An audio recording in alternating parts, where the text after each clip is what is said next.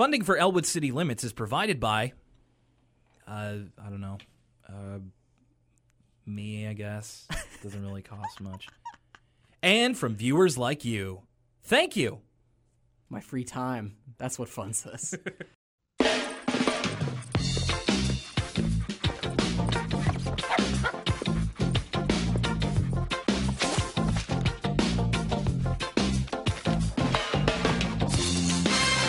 Hey there. Welcome to the Elwood City Limits Podcast. My name's Will Young, and we are back at it for another round of episodes, another doubleheader of the famous 1990s to present television series for children. That would be Arthur. Again, my name is Will Young, and with me as always, my amigo, that would be Lucas Mancini. Hello!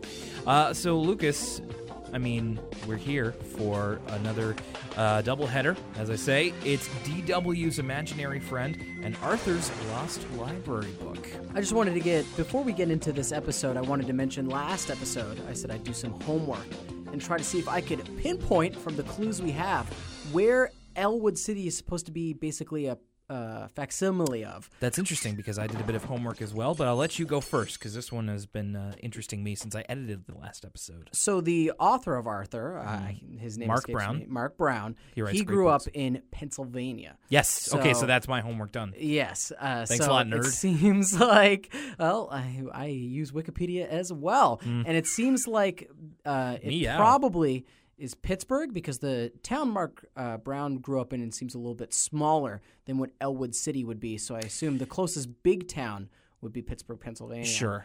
And I have some buddies that live in Pittsburgh, and it seems to be that sort of American Midwest, East Coast kind of town, which because we know Arthur has to be on the East Coast because they have winter. Okay. So it seems I was there recently. They did have a very cold winter. It seems like a good approximation as any. That's not a bad idea, actually. I think that you might be onto something there. Elwood City, Pennsylvania, I could see that happening, except no regional accents. But it's true. It's a creative decision, so I like that. It's very interesting. Do you have any idea where Elwood City may be in the continental United States? Well, then you should give us an email. The email, elwoodcitypodcast@gmail.com. By the way, thank you very much for listening, wherever you may be listening on.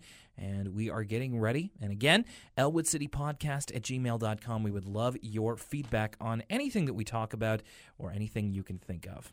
Okay, so we are starting off today with DW's Imaginary Friend with another debut. So, of course, have to start it off right at the beginning. Cauliflower in your spaghetti. I'm against it. No, I'm very against it. I'm sure if you were the right kind of chef, maybe a Gordon Ramsay, a Guy Fieri perhaps, you'd be able to garnish your spaghetti with cauliflower properly. Yeah. But unless I'm working with that top level of culinary expertise, I'm not going to be throwing any cauliflower in spaghetti anytime soon. It sounds really gross. And I'm Italian, right? So I'm a little bit of a snob when it comes to spaghetti. I never order spaghetti at a restaurant.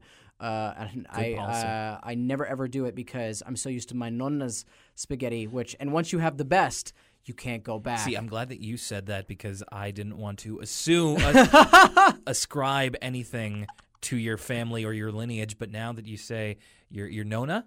Yes, right. So I'm guessing that must be the best spaghetti I've never eaten and never will. Well, maybe. Who knows? Who knows? Maybe probably makes my Polish mother taste like a pile of puke. Oh, I'm sure your Polish mother could make some great. She makes some great meatballs. Meatballs. Okay, I don't know what a Polish delicacy is besides their weird energy drinks. Pierogies, son. Pierogies, cabbage rolls. Pierogies and Mike Tyson Black, whatever that. It's that Polish energy drink, Mike Tyson Black. That's the two Polish delicacies. Oh, okay. All right. I'm only vaguely aware of that, but my goodness, Poland, what are you doing? All right. So we start off with a comedy of errors. And no, I'm not talking about the cauliflower and the spaghetti. It's the family Reed sitting down for their spaghetti dinner, and then... DW is talking to her imaginary friend Nadine.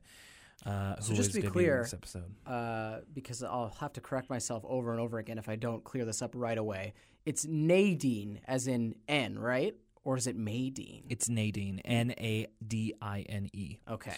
So it's Nadine, and, you know, Arthur's dad comes into the kitchen. She says, Dad, you're on her tail. And then they all just go, whoa. The whole Jenga tower comes toppling down, and then we get a little bit more of that magic realism we talked about in the last episode, where DW throws her spaghetti bowl, it arcs, and it stops right over Arthur's head as he begins his monologue about DW's position as a little sister.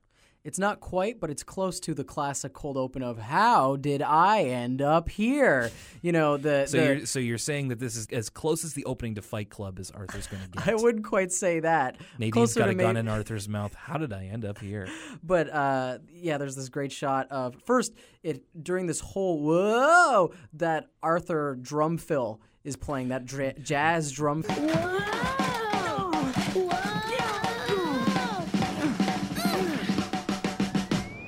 That's like it's the wacky music. Yes. And then the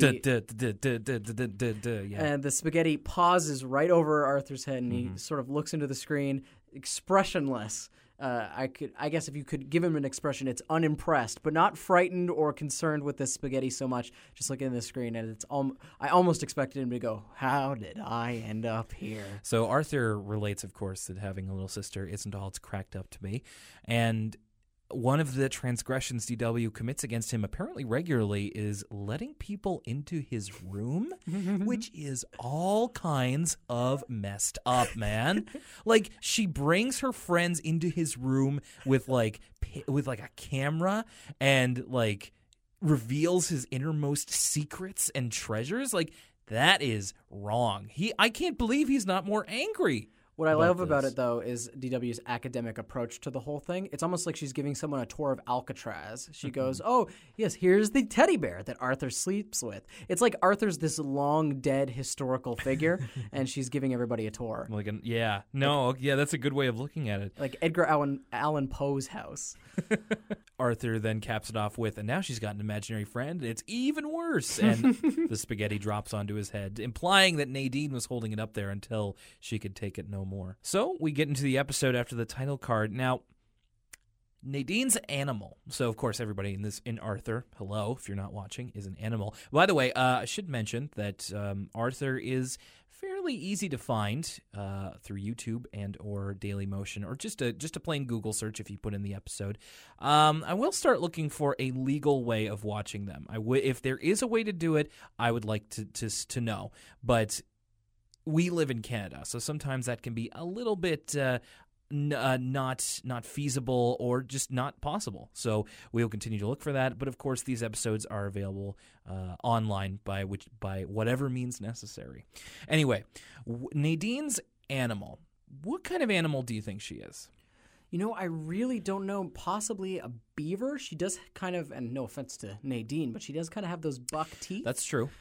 Some sort of chipmunk or beater, but definitely a rodent. She doesn't have the tail. Like, she has a long tail, which is kind of – I was thinking, like, monkey, sort of. Really? But that is usually when Arthur is kind of – sometimes Arthur gets non-specific with the character designs, and it's kind of left to the imagination what kind of animal this is. Really, when you look at Arthur, he doesn't look anything like an aardvark. We only know that because he's constantly referred to as an aardvark. So it's kind of hard to suss out, and I think it's meant to be non-specific on purpose because she's this magical figure. Yeah, and you're right. They can kind of get away with that because she's imaginary, so she can be kind of whatever she wants to be. I also really like, just in general, her character design, the way she's dressed. Okay. A lot of the characters in the Arthur universe, to contrast with the fact that they're all animals, they're dressed in very regular clothing. Yeah. Everybody's got an Oxford button-down tucked into a sweater, or everybody's dressed very normal. But Nadine sort of has this fanciful look where she's got this weird top knot, very Cindy Lou Who-esque, and she's wearing kind of this blue dress that none of the other, and it's really droopy too. It's long, almost like a cloak, I really like her character design, because when you see a scene, you can immediately tell that Nadine is the magical one or the not real one. I guess it's left to the imagination because she's a little bit left of center with her. Mm-hmm. Okay, that's a good way of looking at it. I actually never thought about it that way. So Nadine is worried that Arthur doesn't like her, and DW reassures her that he really, really likes you. In fact, I gave him a picture of you to hang on his wall. Cut to the immediate next scene. Arthur's in the bathroom with spaghetti in his hair, and he just rips that thing in two. That is some cold you-know-what, man. That is cold, ice cold. It's almost as if Arthur is transported back into the film Memento, and under the picture of Nadine was, "Do not trust her lies," and he rips it in half. It's some great visual storytelling there, where Arthur could have, if the writers wanted to be lazy, turned to the screen and go, "I really dislike Nadine," but we get this awesome visual image of him ripping the picture of her in half. It is really cold. And this kind of starts a little bit of an underlying theme of this episode. We will see DW and Arthur in every single type of brother-sister relationship that there is. And this one is kind of her implicitly looking for Arthur's attention, but also approval, as a younger sibling to an older sibling myself, you kind of do go for that, perhaps even unconsciously, depending on what your relationship is, that you look towards your older sibling, you emulate them in a way, and you want them to kind of approve of the things that you like, which doesn't always happen, especially here. But you can see a lot of DW's actions, especially where Nadine is concerned, is kind of informed by that feeling in this episode. So Arthur's cleaning up in the bathroom, getting the spaghetti, the cauliflower out of his ears. And then all of a sudden, the phone rings. It rings once, and he is out the door. He is ready for that phone call. And I'm like, what could this be? What is he waiting for? And he answers the phone, and it's Buster. And he was waiting for Buster's call to tell him when a commercial was coming on. Now, did you ever phone a friend to tell them that something was on TV before? I must have. I actually vaguely remember doing such a thing, but what it could have been, I'm not sure. It must have been something like something was coming. The only situation where this would make sense would be if something was coming to town, like, I don't know, the Wiggles Live or wrestling or I think Monster Jam or something would be the closest thing, or a movie that I wanted to see. Have you ever been to Monster Jam? I have been to Monster Jam. Gravedigger himself was there. No way. Yeah. You missed out on Bigfoot when he was here. That's true. No Bigfoot. That was before my time, but I did get to see, in my personal opinion, the greatest of all time, Gravedigger. Wow. Unless you count the NWO Hulk Hogan monster truck, which is also or the Giants monster truck. Back on track, though, I think that's the only time that makes sense, as especially pre-internet. If a show was coming to town, Disney on Ice, something like that, you would tell your parents from the ad, immediately. You'd be like, "Oh, I want to go to that." Or if you had a friend that you would bring to such a thing, you would call them. If there was a toy or anything else advertised on TV, I can't see myself calling a friend over it. The only time that I can remember calling a friend over TV was when I called my friend Jocelyn to inform her whenever Digimon would go back into repeats, just to let her know not to waste her time, because we'd be waiting. Because we'd be waiting week after week, and then it would just cycle back into repeats, and we'd be like, well, I don't want to watch this. I've seen this before. See, I had to carry the burden by myself when it was, oh, no, there's no more new episodes of Transformers Armada. I just have to watch this again, I guess. That was a burden I carried. You shouldered it. My goodness. So Buster alerts him to the commercial for the all-new Hurl-A-Whirl roller coaster that is at whatever amusement park that was. Did they said it a bunch, and did they say where the amusement? Because I only remember the Hurl-A-Whirl. Oh, was it Wonder World? It sounds like something. I mean, it's not like we have an entire podcast based on dissecting an episode, basically minute by minute. So you'd think I don't think I need to know that. I don't know. Any name they could have given the amusement park was wiped from my brain because of just a feeling of disgust, utter horror and disgust I would get whenever they described this Hurl-A-Whirl. Is that what it was? The Hurl-A-Whirl. Because Arthur, it becomes evident very early on, especially in the advertising of this ride, and Buster and Arthur's reaction to the advertising, that they have this weird, and I'm gonna use this describing word again, even though I've said it before on this show, Cronenbergian-esque obsession with vomit. Well, it leads to perhaps my favorite shot of the episode, which is Arthur in front of the glow of the TV. You know, the commercial says, "You pick the speed on the all-new Hurl-A-Whirl. Motion sickness bags provided." Cut back to Arthur, and he is mesmerized by the TV, and he just goes, "Barf bags. Barf bags." And it is chilling. We get lines like, "barf bags." And then DW says, "I want a barf bag. I want a barf bag too." And yeah, barf bags are provided. So actually, it might not have been DW who said that. I'm not sure who. No, she did say that, yeah. But it's just, it's so weird because I'm not even sure what the writers are trying to get across with this. Like, I get that they like that the ride's really scary, but this obsession, because it comes back again and again and again this episode, the thing they're most excited about isn't the act of riding the ride itself. It's the bag full of vomit. Barf bags. Barf bags, barf bag, barf bag, barf bags. It's so strange. They're obsessed with this bag of puke. It seems to be symbolic of the thrill that they're going to receive by being on the Hurl-A-Whirl, in that it's like so metal, it's so extreme that they're going to throw up. Which to a young boy, to me, it never appealed to me. But to a certain set of young boys, I remember those sets of books that are, they disgust me even now. It's like they were called like Barf-O-Rama or something. I have no idea what you're talking about. And it's like you could get them through the Scholastic book order, and it was just like, oh, okay, this one's got like a baby's crappy diaper or this guy's puking, or like, look at all this snot. And it's like, you know, boys liking gross things. I never really did, and I thought those, it is a very... I'm getting sick right now just thinking about it. It's a very specific type of juvenile humor. Absolutely. Like Booger Man for the Genesis. Yeah. There's... or the... Garbage pail kid. Don't even. Speaking of getting sick, we're moving on. Keep their obsession with barf bags in mind, because it's going to come back again later, and I want to talk about the point you made a little bit more. I haven't forgot it for 20 years. Arthur manages to convince his dad to let him and DW go, who is interested in going because she wants a barf bag too, of course. His dad says, "No more monkey business," which I wrote again. Right, he says that when DW apologizes for Nadine for dropping her spaghetti. And in the context of the Arthur universe, once again, racist. That's a racist thing to say. I thought about that too, and I was wondering whether to bring it up. There was monkeys living in Elwood City, hand in hand with these aardvarks, and for Arthur's dad to say, "Oh, being like a monkey is to be something lesser, or to be something." It's just the writers should have thought about that a little bit longer. Maybe no more tomfoolery. They didn't expect. He could have said. They didn't expect two white boys to bring racism into the Arthur discussion here in 2016. Dad agrees, and DW asks Nadine too, and he says sure, and then that just halts Arthur right in his tracks from jumping for joy. Then we cut over to the cafeteria, which I will just quickly note, the guy who is in the ad for the Hurl-A-Whirl is also doubling as the kid eating the sandwich in the foreground as they cut over to Buster and Arthur. A local celebrity. Yeah, I guess so.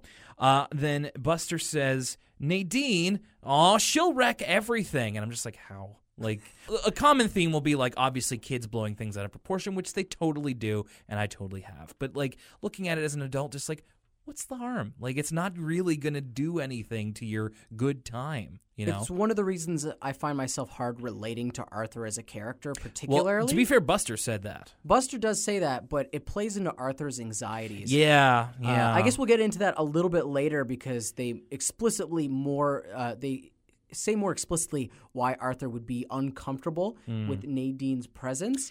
But the things that Arthur worries about are not the same things I worry about in my life. No, really not. I also want to say, during this conversation, so they're getting lunch, they're in the cafeteria. Arthur makes a horrible, horrible cafeteria trade. I was just about to get into that. There are two bad trades at work here. This is of bonehead quality. So it's... But this is the worst one, because we actually see it go down. We see the diamond heist go down on Arthur's watch, because...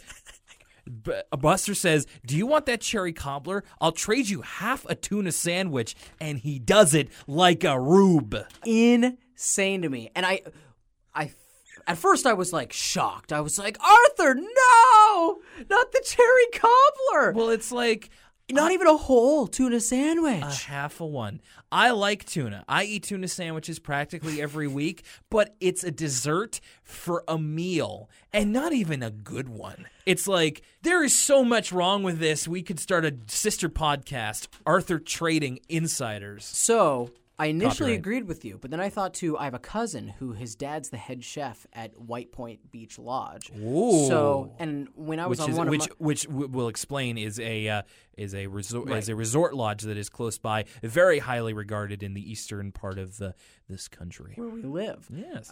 But it got me thinking, too. I lived with them for a month once when I was on an internship. Ooh. And I was telling my parents, I was like, oh, I'm going to eat so well, man. He's a head chef. He's going to be cooking every night. My parents say, hey, lower your expectations. I don't think that's good thinking. Be true. Good thinking. Good thinking. They were wrong.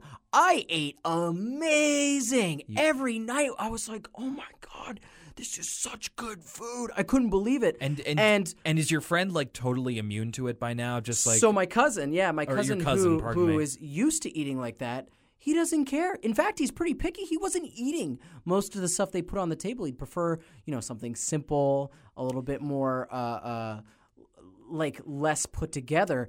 And so this whole scenario that plays out got me thinking, because Arthur's dad's a chef, right? Yes. He's probably used to eating cherry cobblers all the time.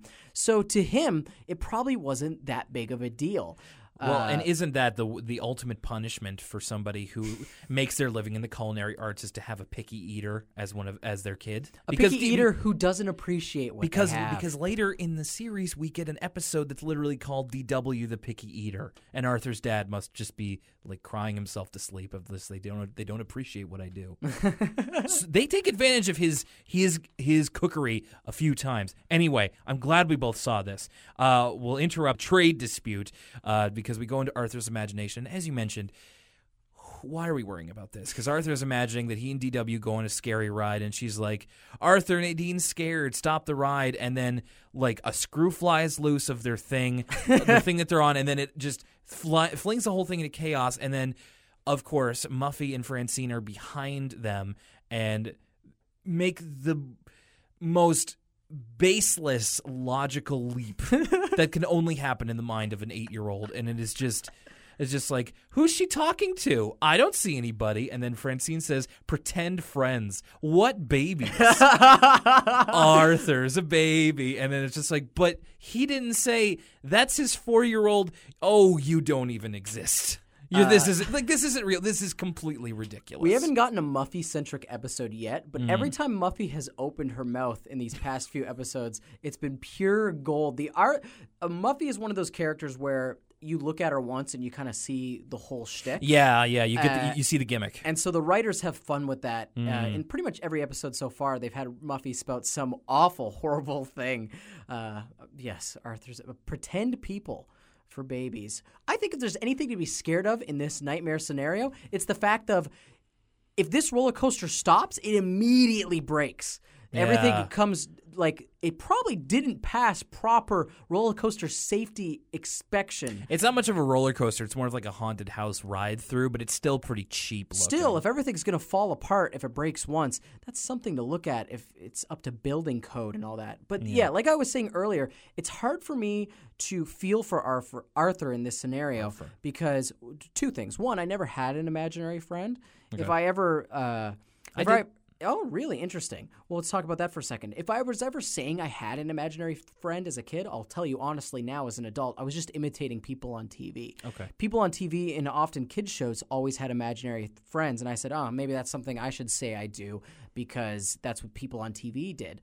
But personally, I never believed there was another invisible person. I would only say that to adults because I thought that's what kids were supposed to do. Sure.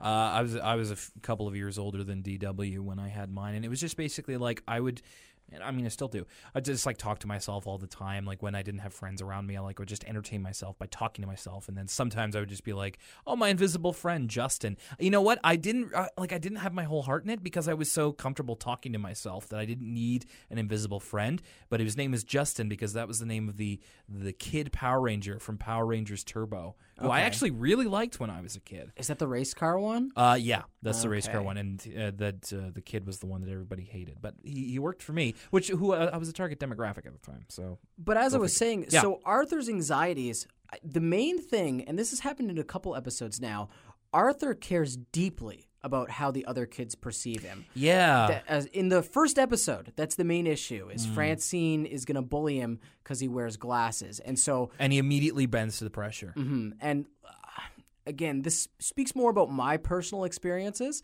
but especially as an adult, it's just something where I could see how as a kid, it's like the end of the world, what you wear, how all the other kids perceive you. Because that's really, you don't have to pay taxes. That's really the biggest problem in your life. You don't have much to worry about. Yeah. So you kind of invent stuff too. Which, or at least in some cases you do. But I don't know. It just seems like Arthur really comes off as the bad guy in this episode. Yeah. And I think there's a little bit of he's supposed to.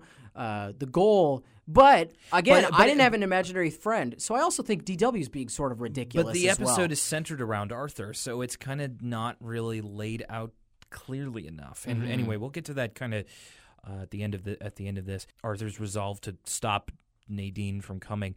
We get the second bad trade, which, to be fair, is never really confirmed and is also just kind of baffling. Prunella is sitting next to them, who hasn't really been introduced as a character yet. So Buster says, "You like reading, right? I'll trade you my library card for half that piece of cake," which... okay. I didn't pick up on this. Let's break this down. Buster is so desperate for sugar. Any sugar he can find. He doesn't say the piece of cake. He wants half the piece of cake for a library card, which I remind you, Lucas, library cards are free, and Buster needs them to borrow books, which he will do in the next episode, for a half a slice of cake. Also, his library card has his name on it, and Prunella can't use it because she presumably has her own library card. It's not like if you have two, you can get double the books or something. Even if she didn't have her library card, she still wouldn't be able to use Buster's because it's a piece of his identification. Right! It makes me wonder how desperate Buster could conceivably get. Like, how long do we leave Buster without food before he starts to chew off his own arm? You know what I mean? Because if he's willing to trade a library card for half a piece of cake, when is he going to, rat out Arthur to the teachers over something? Like, I feel to be fair, Arthur got him first. Check our last episode, Buster's Dino Dilemma. If you have food, you can really, control Buster in some terrible ways. If you want Buster to take out a hit on somebody, it's like, "Hey, Buster, I got this gift card to the Golden Corral. I need you to do some dirt for me." Buster, I feel like, would be convinced in a second. He's like, "All right, I'm in." It's it shows a distinct lack of respect for himself. And which kind of leads into my next point, which is so they determined that in order to get DW to not go, they have to put her through the ringer of schoolyard tests. They have to test her mettle if she can survive on the Hurl-A-Whirl, which, of course, with the intention that she will sink under the pressure. So the first thing they do is they get her in one of those carousels on the playground, and so she has her little aviator cap and goggles on. She's ready to go. She wants to do this, and so they start spinning her around, and they're running as fast as they can. In a circle, Arthur's like, "I think it's working," and then Buster just keels over because he can't take it. Buster is soft, man. I talked about this in the last episode. Buster is soft. He's cracking under the pressure. We're talking about Arthur cracking under societal pressure. Buster can't handle quarter of a G-force. Man, I mean, Buster, we have established his stomach was very full at that point. Very full. And whose fault is that? It's true. I'm not saying your point isn't valid. Buster, this really is He did have a cafeteria tray full of desserts, but I don't think that the correlation was really made clear enough of just this is happening to Buster because he's full. No, it just looks like it happened to him because he's an idiot. I think it's a little bit of column A, a little bit of column B there. So the next thing is that DW has to go down the slide 100 times, and she's like, I did it 60, so now I only have 40 left, which is so DW can count to 100, but she can't read.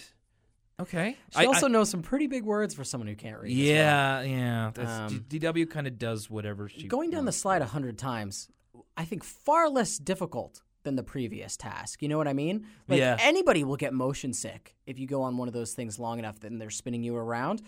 I've done the thing where I've done that, and I get motion sick really easily, so I almost vomited. But going down the slide ain't no thing. It's just more tedious than whether it's 100 times or 1,000 times. Yeah, it's really easy. In fact, the longer you do it, I guess this is their whole mentality: is the less difficult it gets. You're like, oh, I'm down the slide again. Whee. But like, not much of a test. Of course, Buster is still reeling from 10 minutes ago. And then the final one is DW hanging upside down, which, she's not getting sick or anything, but then she just knows that Buster's mother worries. So, of course, him being the softy, he runs off home. So DW did, in fairness, passed all of the tests to go on the Hurl-A-Whirl. The twirly-whirl, she calls it at first. Arthur corrects her and says it's the Hurl-A-Whirl, DW. And she's like, I can and I am going on the Hurl-A-Whirl. And it's just like obviously struggling with it a little bit. DW says, hope there's Paschetti tonight because, oh, ain't that cute. Nadine's hungry. And which immediately made me think of The Simpsons. I don't like the idea of Nadine getting 2 spaghetti dinners in 2 nights. Arthur is defeated momentarily and is kind of convening with Buster to see what they can do. Buster says, there's only one thing left. You've got to pretend to be sick. And then Arthur gets a brain blast. He's like, that's it. And then, of course, Buster's like, everybody will think you're scared of the Hurl-A-Whirl. And he says, not me. So, of course, this leads into Arthur trying to convince. This episode is full of bad decisions, and it upsets me. Because this is another bad decision, on par with trying to trade your library card as currency for dessert.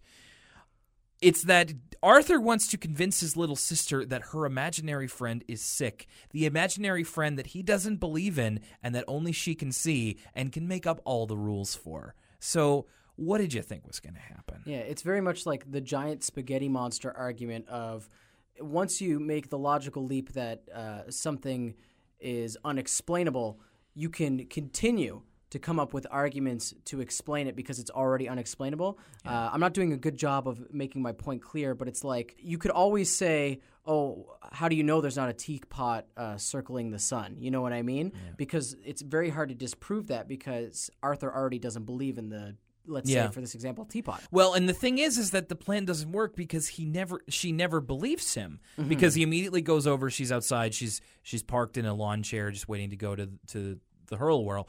And he says, does Nadine look funny to you? And kind of looks over her right shoulder, and she says, that's a chair. Nadine's over there spinning. That's true. So she's already got the upper hand, and Arthur is just doubling down on this nonsense. Now, the show plays with this with the Nadine character a lot more later on. This is, of course, her introduction, but I wanted to ask you this right now. Yep. Do you think the implication is, by the writers, on purpose— made unclear if Nadine is actually real or not. Yeah, that's where magical realism will continue to come into the plot because it will always be ambiguous as to whether Nadine exists or not.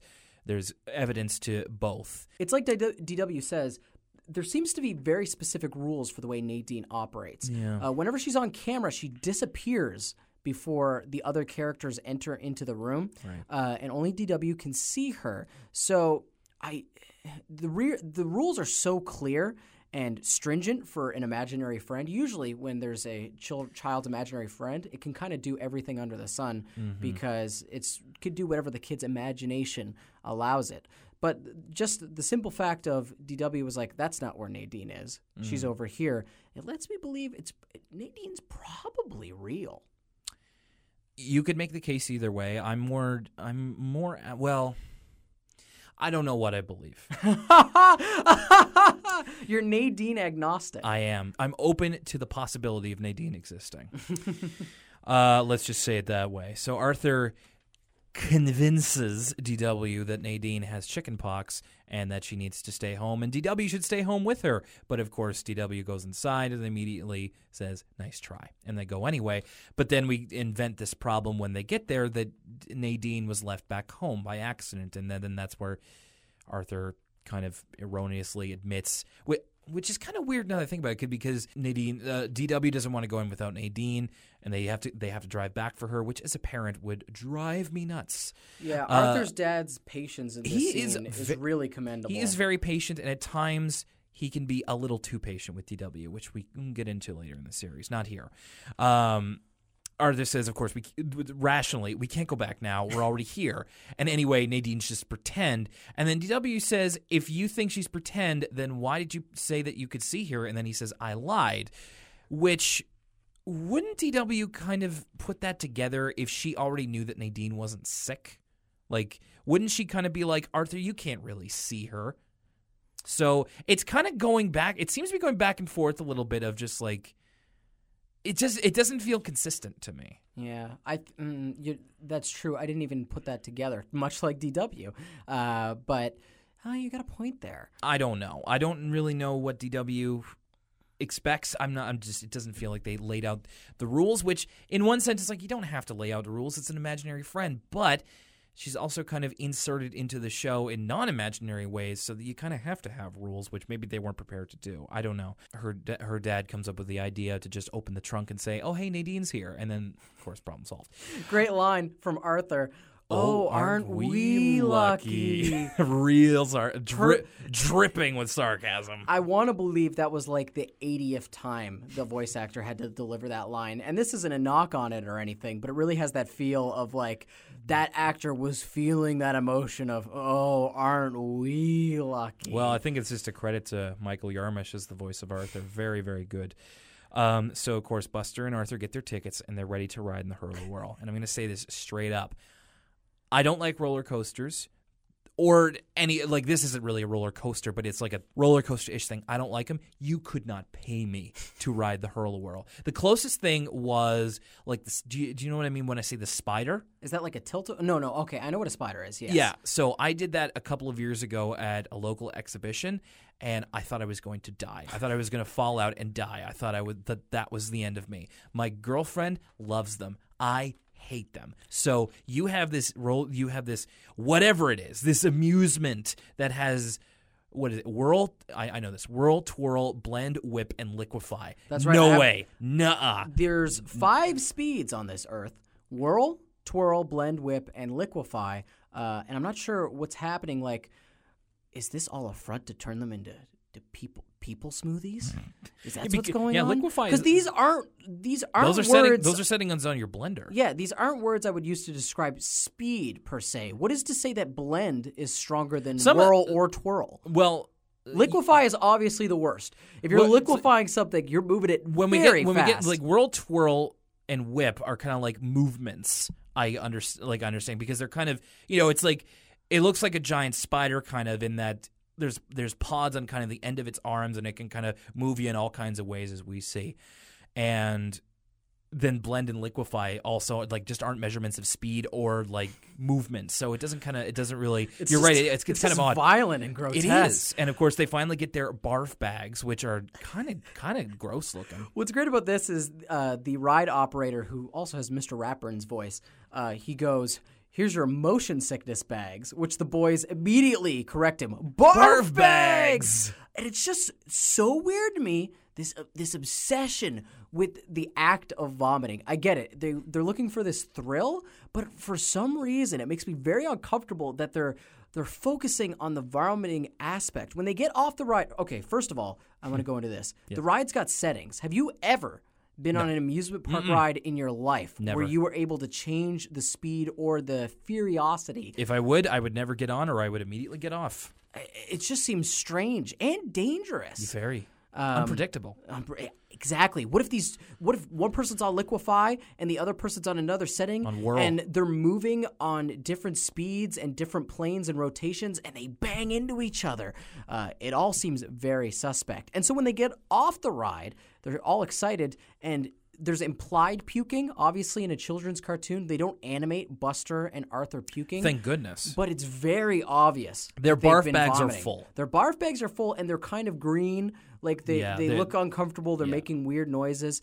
And Buster says, I'm going to take this home. No, he says I wish I could take this home, but I think my mom would freak. Then he gives it a kiss before he puts it in the garbage. So this is what I was talking about earlier, where you're talking about they're associating the act of barfing with the thrill of the ride. Yes. But I think it goes deeper, because why would Buster want to take the barf bag home if the thrill is the thing he was excited on? It's just such a weird memento. Buster has a weird kind of collector vibe to him. I don't want to call it kleptomania necessarily because that implies like stealing. But like with the fossil in the last episode, like he seems, and like later on he has the kind of collection of stuff that he takes back from his dad, time with his dad, and he seems to be interested in collecting things, and it's, and he's kind of the one that is probably the most interested in like the gross side of things. So like to keep a bag of his own barf in this bag. That's just so gross though. Could you imagine? Let's paint a picture for a second. What if Buster didn't have the common sense to put the bag of barf in the garbage bag, and he brought it home with him? It's the summertime. We established in the previous episode, let's pretend these are in chronological order for a moment.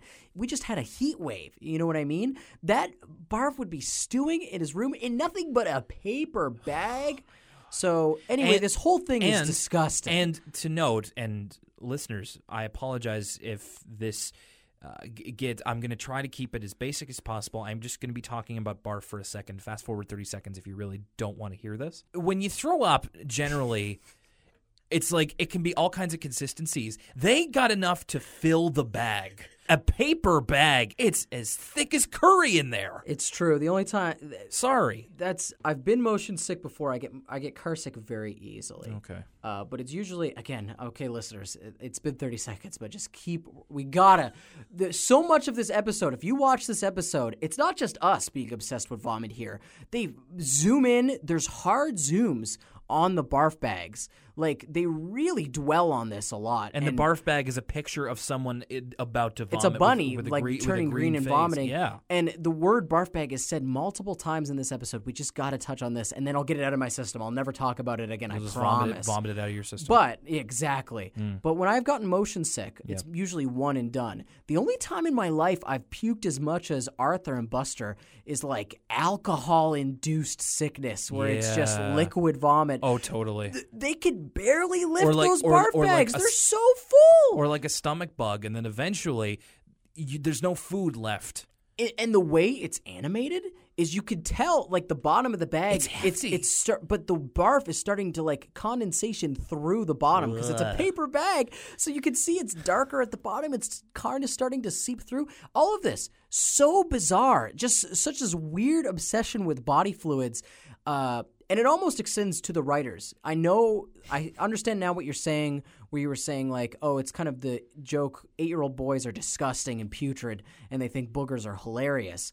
But it's just so weird to me that the writers picked – they could have talked about this whole episode about how how excited the boys were that they were going to be scared, that we're going to be thrilled by this ride. But for some reason – they decided to really hone in on this whole body fluid thing. And I think it boils down to it's probably just the writers thought it was funny. They thought the word barf bag is funny, which like, it pretty is. Like underpants. Exactly. Underpants? Hilarious. And especially the way the voice actors deliver the lines, barf bags. They're into it. That is pretty funny, but it's just so much lip service and visual gags are given to this barf bag thing. Something about it was deeply disturbing. Added to the list of my neuroses, the barf bags and Arthur, definitely an addition. And car sickness. All right, that's it for barf, because after that we get off the Hurl-A-Whirl, and Arthur has no more tickets for it. He only has green tickets for baby rides, he says, like the merry-go-round. So DW catches up with them, and she's got a monkey that's as big as her that she's won from one of the games. So good for, I'm guessing, her parents, but good for whoever. I mean, that's a big win right there. So Francine wants to go on the Hurl-A-Whirl, but Arthur doesn't have any tickets, and DW wants to tell him something, but Arthur is frantic to get away because he assumes that DW will, armbar her way onto the Hurl-A-Whirl, and he doesn't want to. So he's just trying to really get Francine away and go on the merry-go-round, even though she explicitly says she doesn't want to. And this is kind of where like Arthur really being a prime jerk to DW, because he's just trying to get away from her at all costs and really trying to insist upon it, even though DW says it's important. And Francine says, "What's the matter with you?" And then Arthur's like, all right, well, you'll see in a second. And again, it's just like it kind of proves him to be a jerk, which he does kind of own up to, because DW found orange tickets that he can use for the Hurl-A-Whirl on the ground.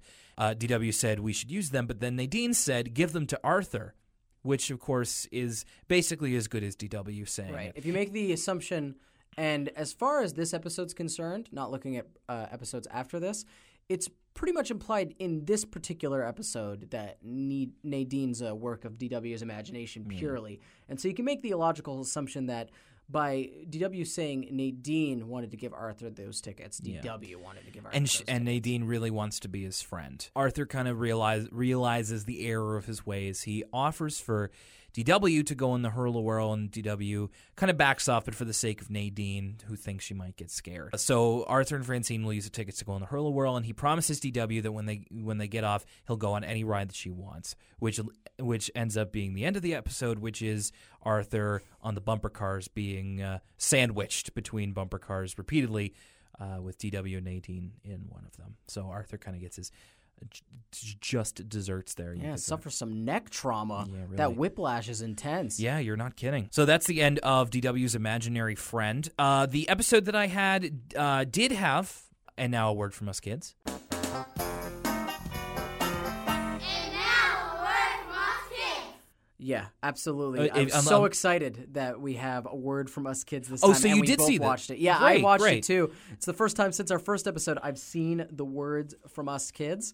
And never have I felt dumber from a piece of children's programming. I guess it did its job. I learned something from this Words From Us Kids, but I'll let you get into it, and I'll tell you why. I never felt dumber. Okay. So this one is basically asking the kids if they like to make up their own imaginary friend and use a type of poem to basically like give. So a Sincan?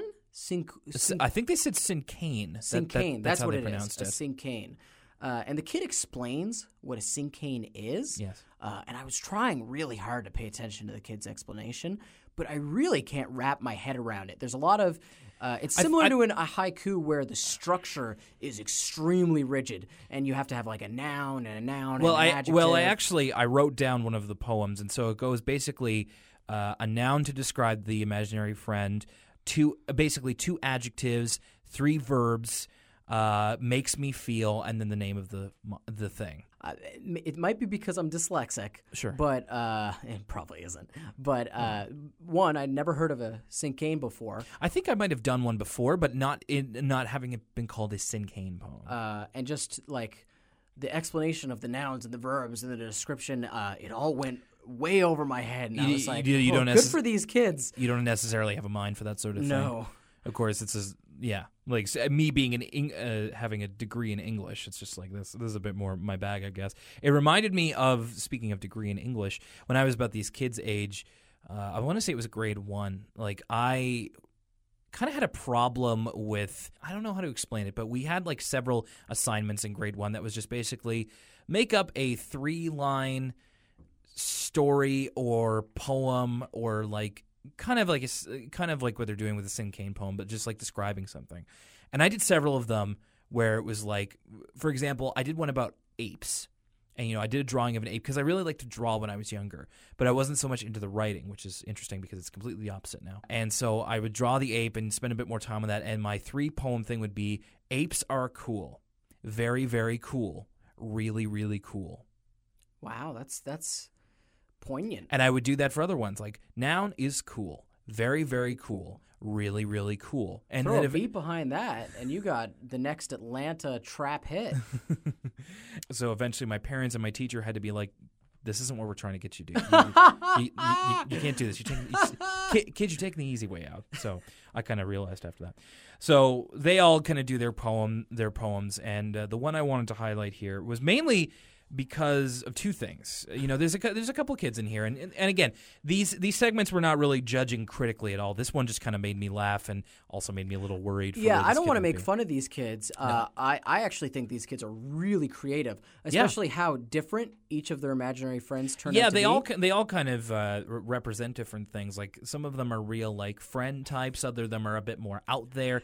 Not to gender it, but it seems the girls' ones are a bit more of like, being like an actual friend, and the boys' ones are a little bit more like kind of comic book-y. Though before we get into the boys' ones, some of the girls' ones are them being a friend in a weird way. For instance, one girl talks about the Arthrosaurus. Yes. And the Arthrosaurus's special power is that if you get in trouble, the Arthrosaurus will say it did the thing and get in trouble for you. It's literally like when rappers have their entourage and they have a buddy in the entourage whose only purpose is to hold the weed so that when the police like bust up your tour bus, that guy will catch the charge. And this is a common thing. It doesn't even have to be that specific crime. It's literally Arthrosaurus will catch a charge for you, do some time, because that's how good of a friend he is. Arthrosaurus ain't no snitch. I was thinking of the Yu-Gi-Oh card Scapegoat, but I think yours is a lot better.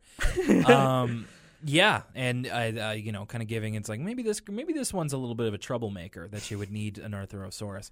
So my favorite one I wrote down verbatim, which was the one at the end, which is this kid, one of the ones at the very end, which is I'm not going to be able to place this accent. I think it's somewhere, I want to say it's somewhere in New York, maybe New Jersey, because I remember what this kid sounded like as soon as he started talking, and it's just, monster, killer smasher, helps, wrestles, slices, makes me feel slimy. And it's just like it takes a hard turn because, of course, like this isn't necessarily an indicator of anything, but it's just like, man, this kid like really went the complete other way of having a friend of just like because when he gives like again like monster killer smasher, and I'm like, whoa, this kid is in the like he's a mafia kid. I also think though it's the editors are portraying him that way because if you put different music under they put spooky music. Not only spooky music, it's the kind of music that reminds me of when you're watching those stupid YouTube conspiracy videos, and it's like, who put the bombs in Building 7? And they always have that weird bassy... It was Monster, Killer, Smasher. They always put those weird bassy like songs behind it where it's like these licensed-free, just generally uneasy music where it's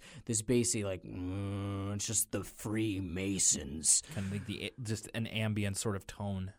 Yeah, this ambient, uneasy, bassy music that its only purpose is to elicit a negative reaction from you. And so they really want to make unease. They want the editors are really portraying this kid as unhinged. I think it's in reality it's just like a little boy with a good imagination. But if they put some like music behind it, it would have a completely different vibe. And who maybe watches a bit too much Saturday morning cartoons or something. Saturday morning cartoons, or maybe this kid watched Hellraiser. His picture of his imaginary friend, it looks just like a Cenobite from the Hellraiser movies. I did not get a good look at it, and now I wish I did because I loved the Hellraiser. But man, I wish I had. If this kid has been watching Hellraiser, way too young to be seeing that. Yeah. Way too young. Which happens. It does happen. So, you know, your typical and now word from us kids to bring us into our second episode, Arthur's Lost Library Book. And now back to Arthur. So, of course, Arthur is the type of show that is very much, if it could be accused of any kind of agenda, it's definitely promoting literacy, which is great. You definitely want to do that, especially in children's programming. So the beginning of this episode is kind of propaganda for your local library in that Arthur's like, the library's got everything. It's where you can listen to music. There's story time for kids and like books on everything, which is absolutely true. The library's a great place. I endorse libraries of every kind. By the way, when Arthur goes by the music room, Mr. Haney is listening to his jiggity jam on those headphones. He's feeling it. Yeah, he's getting down. Mr. Haney's got some soul. I'll tell you that much. I believe that. This whole theme of this episode, this opening where Arthur's kind of singing the praises of the library. It's very near and dear to my heart. My mom's a librarian, and so I've heard this from Arthur, and I've also heard this from home about how great of a place libraries are. Please don't cut public funding to libraries. I'm going to take a stance right here. Use this podcast as my soapbox, as it were. Please. Libraries are important. I'm going to second you on that. Libraries are very important. They're a great space, not just for kids, but absolutely for kids. I loved to go to the library when I was young. I went to the library a lot when I was in high school. It's how I continued my love of comic books, and that's like DVDs, CDs, books of every kind. They have video games now. Yeah. It's crazy. The new library in the kind of main city of our province now has video games. Like, I see kids there and they're playing Minecraft, and like I roll a little tear and like this is what it was always meant to be. It's great. Like, I love libraries. I could talk about them all day. Arthur kind of goes by a couple of his friends who are reading specific books, like Francine, who's reading. She's reading up on sports scores to know how much better I am than everybody else. Yeah, it's really dry reading because it seems like she's reading like – I think it's not even sports scores. She said she's reading a sports rule book. She's reading a sports rule book. That's it, because she should be reading a score book if she wants to know how much better she is. Well, she probably wouldn't even be published in that, right? Because it's professional sports. No, it's the 1996 equivalent of a Twitter vanity search. It's very strange, and if you've ever, I don't know if you've ever tried to learn a new sport by reading the Wikipedia page. I know I have. Sure, me too, actually. It's extremely dry reading. Australian rules football? Couldn't tell you. Or even if you were trying to brush up on what does icing mean. Yeah. It turns out, unless it's your buddy explaining it to you, the textbook definition of icing, very hard to sit through without falling asleep. Absolutely. The whole crux of the episode is that Arthur loves it at the library because, of course, his name is Arthur Reed. He loves books. It's a big part of his character that comes to the forefront here, which I think is better than his more negative aspects. Like in the last episode, there was a time he thought he might never be let into the library again. So the story is that Arthur is he's devouring books, which is awesome to see for a kid's character. It reminds me of how I was when I was little because I loved Arthur so much and I loved reading, so I would go and read as many books as I could. I understood the thrill in Arthur's voice when he goes up with his stack of books that's, you know, above his head. So she says, "You're one under the limit," and Arthur just says, "You mean I can take one more?" Which is so cool. She says, "The new Scare Your Pants Off is in," which is in a nice little frame. And it's called The Mysterious Hand. And it should mention also that this episode is kind of framed by a narrative which is accompanied by spooky music, and it has the mysterious hand kind of directing the action in chapters, like a book. And it's also got a spooky voice, too. Chapter 1. Yeah, like, Chapter 1. Arthur goes to the library. It's the same way that I do my Bane voice, except I don't, try and do Bane voice. I just cut my hand around my mouth like this. Chapter 1. They expect one of us in the records. Anyway, do not get me started. I could do that forever. I really like, and I can't speak to what other kids shows run in 1996, but I think so far in rewatching all these episodes, my favorite thing about Arthur has been how much they're willing to play with the episode format. It's never been just basic A plot, B plot. Yeah. At least in every episode so far, they've played with linearity. They've played with who the narrator is. Mm-hmm. Is it an episode told in third person or is it an episode told in first person? Mm-hmm. And then this episode has a completely different format as well. It's got these chapter screens and this ominous, untrustworthy narrator. The mysterious hand. The mysterious hand itself is narrating this episode. And I just think it's so cool. I can't think of many other kids shows. It's much more popular in kids shows now, especially ones with large ensemble casts. Yeah, ones that aren't afraid to kind of break narrative linearity or structure. But in 1996, I have to think this was something, at least with the shows I was watching at the time, very unique. It was definitely more colorful than, say, you know, your Mattel Mars Bar Chocobot Energy Hour or whatever the heck was on. Or even when I would watch Pokemon. Pokemon's got, okay, we have an inciting incident. Okay, we have the rising action, and by the end of the episode, everything's going to be A-OK. Halfway through, it's who's that Pokemon. At the end of the episode, it's the Pokerap. We're out of here. But with Arthur, they play with the structure so much. And keep you on your toes. Yeah, I really like that about this show, and it really keeps each episode feeling unique, which is my favorite part. Scare Your Pants Off is basically their analog for Goosebumps, which in the mid-'90s was huge with the book series and the TV show. I watched the TV show a lot. I was a big fan of the TV show. I've never read a Goosebumps book front to back. It would always just kind of never do it for me. So I think I read a couple of the Choose Your Own Adventure ones. Yeah, those ones are a bit easier. But not to say that Goosebumps weren't easy. It's just kind of like I just kind of lost interest in the way it was written. With many things of the 90s, like Arthur, there's been a certain resurgence around Goosebumps lately where I have friends who they're so into this remember the 90s whole shtick that they've tried to collect the entire run of the Goosebumps books. That's a fool's game right They there. Have a certain... No judgment, but I wouldn't. But talk about scary music, the Goosebumps theme. Oh, my goodness. that... billboard came to life and that dog had such scary eyes. Yeah, that was a real hide under the covers part as a kid. So, yeah, Scare Your Pants Off, analog of Goosebumps. Arthur is the first to beat the crowd of kids who obviously want to get their hands on it, and he's happy to be the first one who's ever opened it. And he manages to escape from the library unassailed, with his books precariously placed in his handlebars. A mob of kids chasing him. Like, yeah, big time. They really get rowdy. Scare Your Pants Off, very popular, as we'll see, in not too much time either. Scare Your Pants Off, very popular among the kids. So Arthur's biking home, and he accidentally, the Scare Your Pants Off book accidentally falls to the ground, and he misses it, and a mysterious hand picks it up, except it's Binky. It's Binky. It's just Binky. Like, I'm going to get into this later, but for right now, it's Binky. Like, you see the sleeve, and these kids never change their clothes, so it's Binky. It's just Binky. I'm going to see. This is another point where I'm going to embarrass myself. Maybe I just wasn't paying as close attention, but I had no idea who the hand was. My initial guess, and this is, again, I'm really digging a hole for myself here. I was like, is that DW's hand?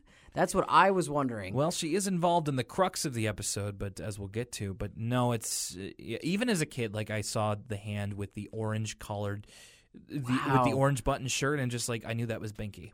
I think this, but that may be the point, as we'll get to later. So Arthur goes, he has the books for 2 weeks, and he's kind of he's the type of reader that will like read something in one place and then leave the book there. Like he leaves one book in the washing machine, he leaves another one in the treehouse. He's a real reader, and it kind of makes me miss when I was that into reading. It's harder for me to read now because I don't have the attention span for it anymore. So it's hard for me to sit down when there's the time. I just don't have the time. No, it's like I do have the time. Oh. It's just like there's a laptop open, there's video games, there's movies I could watch, and they're all just require less focused attention, which I guess is really difficult for me these days. It makes me miss being a reader. Did you notice what book, because these books all kind of have blank covers, except for the one that's in the laundry. Did you notice what book Arthur was reading that he left in the laundry? Actually, I didn't. What was it? It was the French-English Dictionary. Was it really? Yeah. It says French-English Dictionary, which again, much like a book full of sports rules, even more so, I would say, very dry reading. By the letters reading. That's he just reads anything and everything. He is much like how Buster will eat anything and everything. Arthur will read it. There you go. So Buster inquires if the mysterious hand was any good, but Arthur says he hasn't read it and he'll start it immediately. But he can't find it and seems to be having trouble locating it. Arthur's dad. He goes to his dad because he's really distraught. He can't find the book anywhere. Mm-hmm. And Arthur's dad's in this kitchen, and he says, well, I saw you bring all your stack of library books in. You didn't have the mysterious hand with you. Arthur's dad, a perceptive guy. Very observant. So at this point, Arthur can only assume that the book was either misplaced or stolen before he ever got it back to his house. And so he says, I have to tell Buster, and another appearance of Pal with his red collar this time. So this is after that trying period. And he says, wait, I can't tell Buster. He's a suspect. Everybody's a suspect. And a great reaction shot from Pal just goes, whoa. Like one of the stock Pal noises. So he decides to go to the person he know who wouldn't read that book or any book, who is Binky, who we've established before is the person who took the book. But we'll get to that. And to which he absolutely accepts Arthur's claim that he would never read a book. As Arthur says, he doesn't even read the words in comic strips, to which Binky rebuts, if they were any good, they'd be on TV. I mean, he's got a point. In 2016, he has a point. 1996, not so much. 20 years later, he's absolutely right, because you take a look at a lot of movies and TV shows are based on literary whatever. Mm-hmm. So he's not wrong. In that, well, he kind of is, but he's also got more of a point now than he ever had. Arthur says they have to narrow down the suspects. So this is the beginning of chapter 3. And unlike the previous two chapters of this story, it's got a cool little dragnet logo that spins around. Private Eye. And this whole – from this point on, this episode becomes another mystery episode. Mm-hmm. It's very similar than to when Arthur and Buster were trying to tail Mr. Ratburn. I get the feeling that this show's writers were big fans of kind of noir or hard-boiled mystery cliches because they employ them a lot, and they'll drop them in Arthur episodes, not even basing whole episodes on them, but they use that imagery and that kind of storytelling quite a bit. Well, I was going to say that the point I have here is that this episode, as you say, it goes against type because it has all of the trappings of a detective procedural. It's basically Law and Order for kids because it follows a lot of the same beats. Like, not to obviously getting into spoilers for the episode if you've not watched it, but, you know, you get kind of the red herring of, you know, Binky set up as the last person it could be. You talk to all the suspects. Each of them looks more suspicious one after the other, but none of them are it. A guy working on machinery going, I don't got time to talk to you. I'll talk to you later. Yeah. That whole Law and Order by the book, sure, color by numbers kind of writing. It's more the detective part of Law and Order. And then, of course, it ends up being the last person that Arthur thought it could be. Anyway, like, I want to get into a point about the whole thing, of the ending of this a bit later. But yeah, it is kind of like a detective procedural for kids. So especially when they're looking over suspects. I love the little details here where they're in the diner. I think it's the Sugar Bowl, correct? Yeah, it is Sugar Bowl. They're in the Sugar Bowl. Arthur's got his sleeves rolled up. Yeah, It's a great image. Yeah, it's like he's been working on it for a long time. Like, he's been burning cigarettes at both ends. Yeah, exactly. Like, he's been on the case, nose to the grindstone. Mm-hmm. And I think it's implied, I don't think these kids drink coffee, so I bet they have hot chocolates in front of them. But I love the image. It's probably milkshakes. It was like warm in a mug. Oh, okay. Anyway, that's neither here nor there. Sure. They're sitting in this diner. Arthur's got his sleeves rolled up, and they got the suspects, a lineup, basically, all these drawings of the final three people who it could conceivably which is the first time we get the full name of Sue Ellen Armstrong.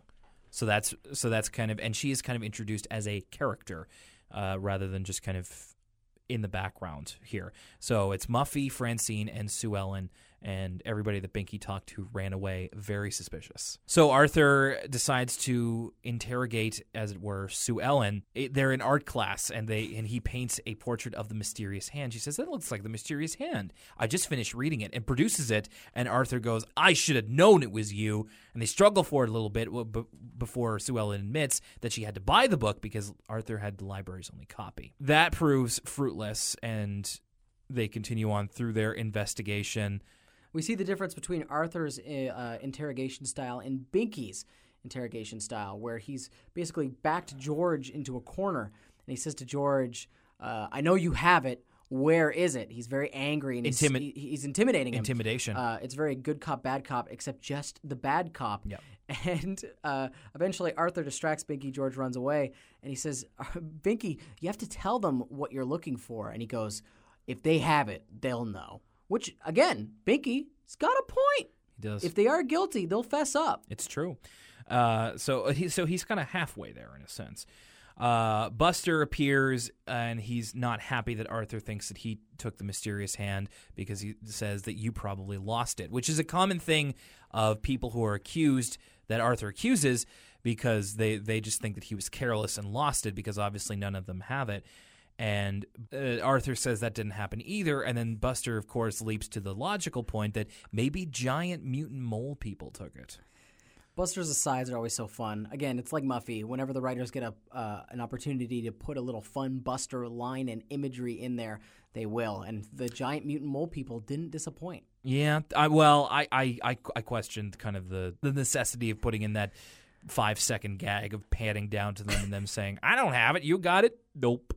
And I was like, well, that was 5 seconds. Also, Buster, he makes kind of the logical leap. It's Occam's razor style. Oh, Arthur, you probably lost it. That is the most likely logical explanation. And to be fair, he did. Like, it's not that somebody took it. It's that Arthur lost it, and then somebody happened to make off with it. But it also says something about Buster when he thinks about it for a second longer, and then goes, or it could be this incredible thing. Yes. So then we get into kind of the end game of the episode, which is this intense dream, this intense nightmare that Arthur is put through because of this anxiety about losing the book. Chapter 4, it's lost. Okay, you lost it. Yeah, face it. And Arthur is stuck in a nightmare, which begins with him in his house, which has huge, like everything is comically large, and he opens the window and there are spirits saying, we know you're in there. And I'm like, okay, what kind of dream are we in here? Like, it's actually pretty effectively creepy. And because the rest of it has to do with, like, I don't know why there are ghosts looking for him. Because the rest of it has to do with, like, the actual police. So Arthur is hidden up in his house. The police are outside of his house with helicopters, squad cars, everything. And they say, throw out the book gently, son, and no one will get hurt. And I absolutely love this. You can't escape the long arm of the law. Arthur's kind of boarded up against the door and trying to hold it closed. And then he runs away. Door bursts open, and a literal never-ending arm just comes out and grabs him. And I remember as a kid thinking this was kind of clever because, like, I understood what you meant by long arm of the law. And it's just like, it's literally a long arm that belongs to the law. And I was like, that's kind of funny. Like, that's kind of clever. Kids who may not know that turn of phrase.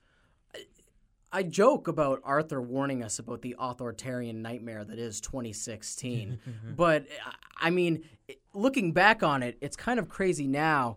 I mean, this might be a little too serious, but to think it's a very real nightmare to be threatened with violence from the police for having a library book or losing a library book. Or at least violent, unwanted seizure, which is basically it. I mean, you talk about, like, the ghosts being the scary part of this, which it truly is. It's just those are scary just because they don't seem to belong, and it just kind of creates a dissonance that I find very strange. But go on. That's absolutely true. But also to me, like, in the context of 2016, it is horrifying that the police would surround Arthur's house and threaten to break down the door, and then one of the police officers stretches out his arm, Michael Jordan in Space Jam style, twisting through Arthur's house. That's a horrifying image. And the thing is that, like, well, if this is following reality at all, if in any part, Arthur doesn't have the book, so he there's nothing he can do.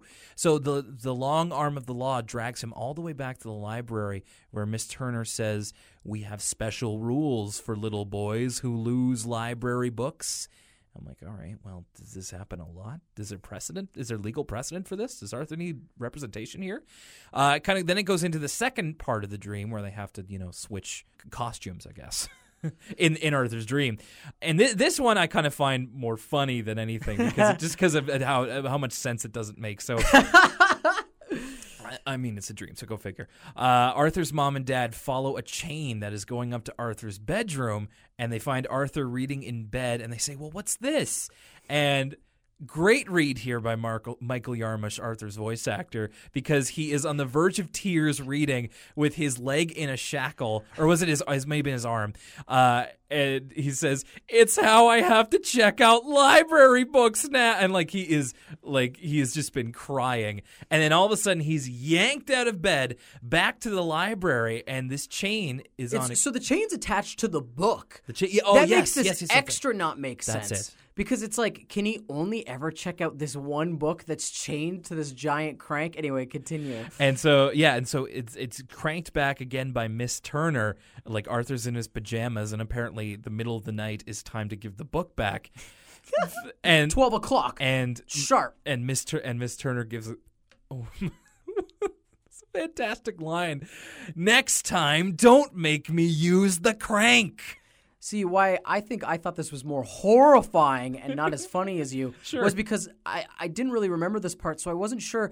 Is Arthur going to go into the grinder? Is that how this ends? If she kept cranking, what would happen? Now, it becomes clear, okay, it's not like a grinder or anything. It's not nearly that grisly. Yeah, it's not that grisly, though still some real bizarre imagery here. Mm-hmm. I don't think I've ever in my life thought of, okay, like chains attached to a person, that makes sense. That's been in all kinds of pop culture stuff.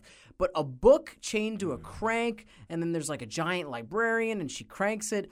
It's all very original and unique. Much applause to the writers for making this up. Like, it is very outrageous in a dream sense, and I think that's really good. So Arthur wakes up. He's obviously very distressed by this and kind of admits to himself that he did lose the book. So his parents, parents agree. It's like, you'll have to pay for the book, Arthur.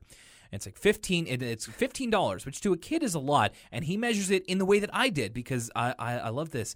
$15, that's 3 action figures, which back in the 90s was absolutely true. I was going to ask. I could get 3 Beast, like, okay, so there are types of action figures that you can get, like Beast Wars were the ones that I would get a lot. And some of the Beast Wars that were like bigger would cost you like 20 to 30, which to me was a lot of money. Like I didn't even get an allowance at this time, or if I did, it was a loony. But you could get smaller ones that were about $5 a piece. So if you had $15, that was worth 3 kind of okay action figures. So his think that's still totally true? Checks out. No. Okay, oh I was going to say goodness, no. I never really was an action figure kid back in the day. If I did have ones, they were Transformers, but I didn't really remember how much they cost. So I was thinking about it. I looked online. Transformers are really expensive. Yes. And I do the one Transformer I remember how much it cost was one Christmas I got the 20th anniversary Optimus Prime. Oh. So it's the re-release of the original, but it's like way more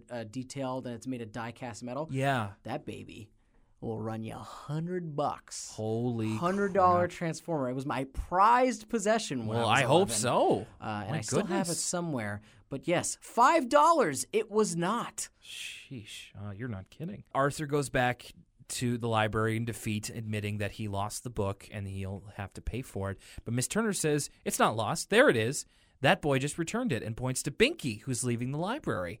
So Arthur says, Binky, you found it. Who had it? And Binky's initially coy, and he says, a boy from school. And Arthur says, which boy? And then Binky eventually cops to it and says, me. So you remember earlier when we were talking about this episode, and I said, it's obviously Binky because you can see his sleeve. Now, originally when I was watching it, I thought, well, maybe, like, I don't see why they had to do that. Maybe they just had to keep him on model or something. I don't know.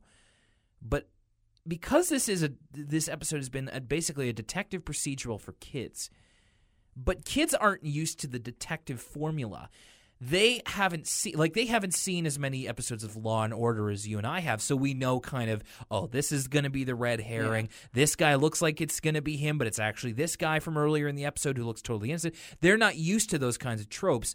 The part where Ice-T comes in and he says, put you in an orange jumpsuit, send you off the Rikers. Right. The kids don't know about that. No, they're absolutely.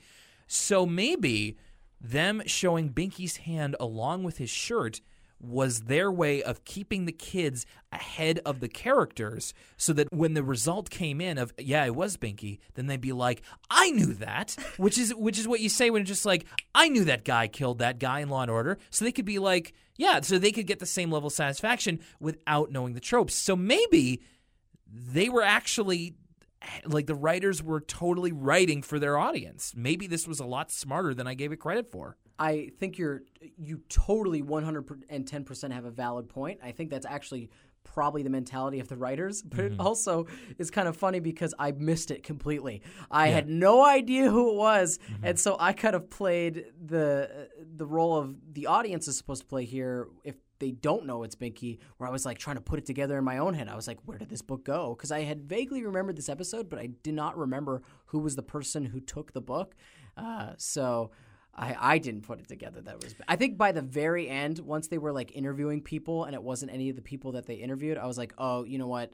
Basic storytelling, like it's got to be the person that it would be less likely to be. Yeah. That would be Binky. So I did put it together eventually with my adult brain. Sure. But I didn't pick up on the clues they had left for the kids. So, hey, if you've ever written for Arthur, email us, elwoodcitylimits@gmail.com. Let us know if that's how you intended that story. Why are you so obsessed with barf? Binky just tells his side of the story, which is relatively simple. It's just Arthur dropped the book, he picked it up, and then Binky actually started getting into reading that book, which he's not really want to do. He's not much of a reader. And he adequately surmises, just like, I figured it wasn't yours because you'd never leave a library book on the ground. Then Arthur, is kind of like, well, why didn't you say anything? And then Binky says, I didn't want you to laugh at me. And then Arthur said, I would never laugh at you. Binky says, you just did, which is true. When Binky initially admitted to taking the book, Arthur laughed and said, very funny, because it's the last thing that he would ever think was the idea of Binky reading a book was so laughable to Arthur that he literally laughed out loud. Which is, again, kind of Arthur being a jerk, but also in more of a general way. Like, I feel like that would be a trap that a lot of people would fall into. So, mm-hmm. As I kind of did watching this episode. Sure. Given his kind of character, because Binky feels he has a reputation to uphold, so he don't spread it around that I'm reading books or else. So he wants to keep his tough guy image that he doesn't read or anything like that. Binky in this episode is so great. The way they walk that tightrope of, Binky.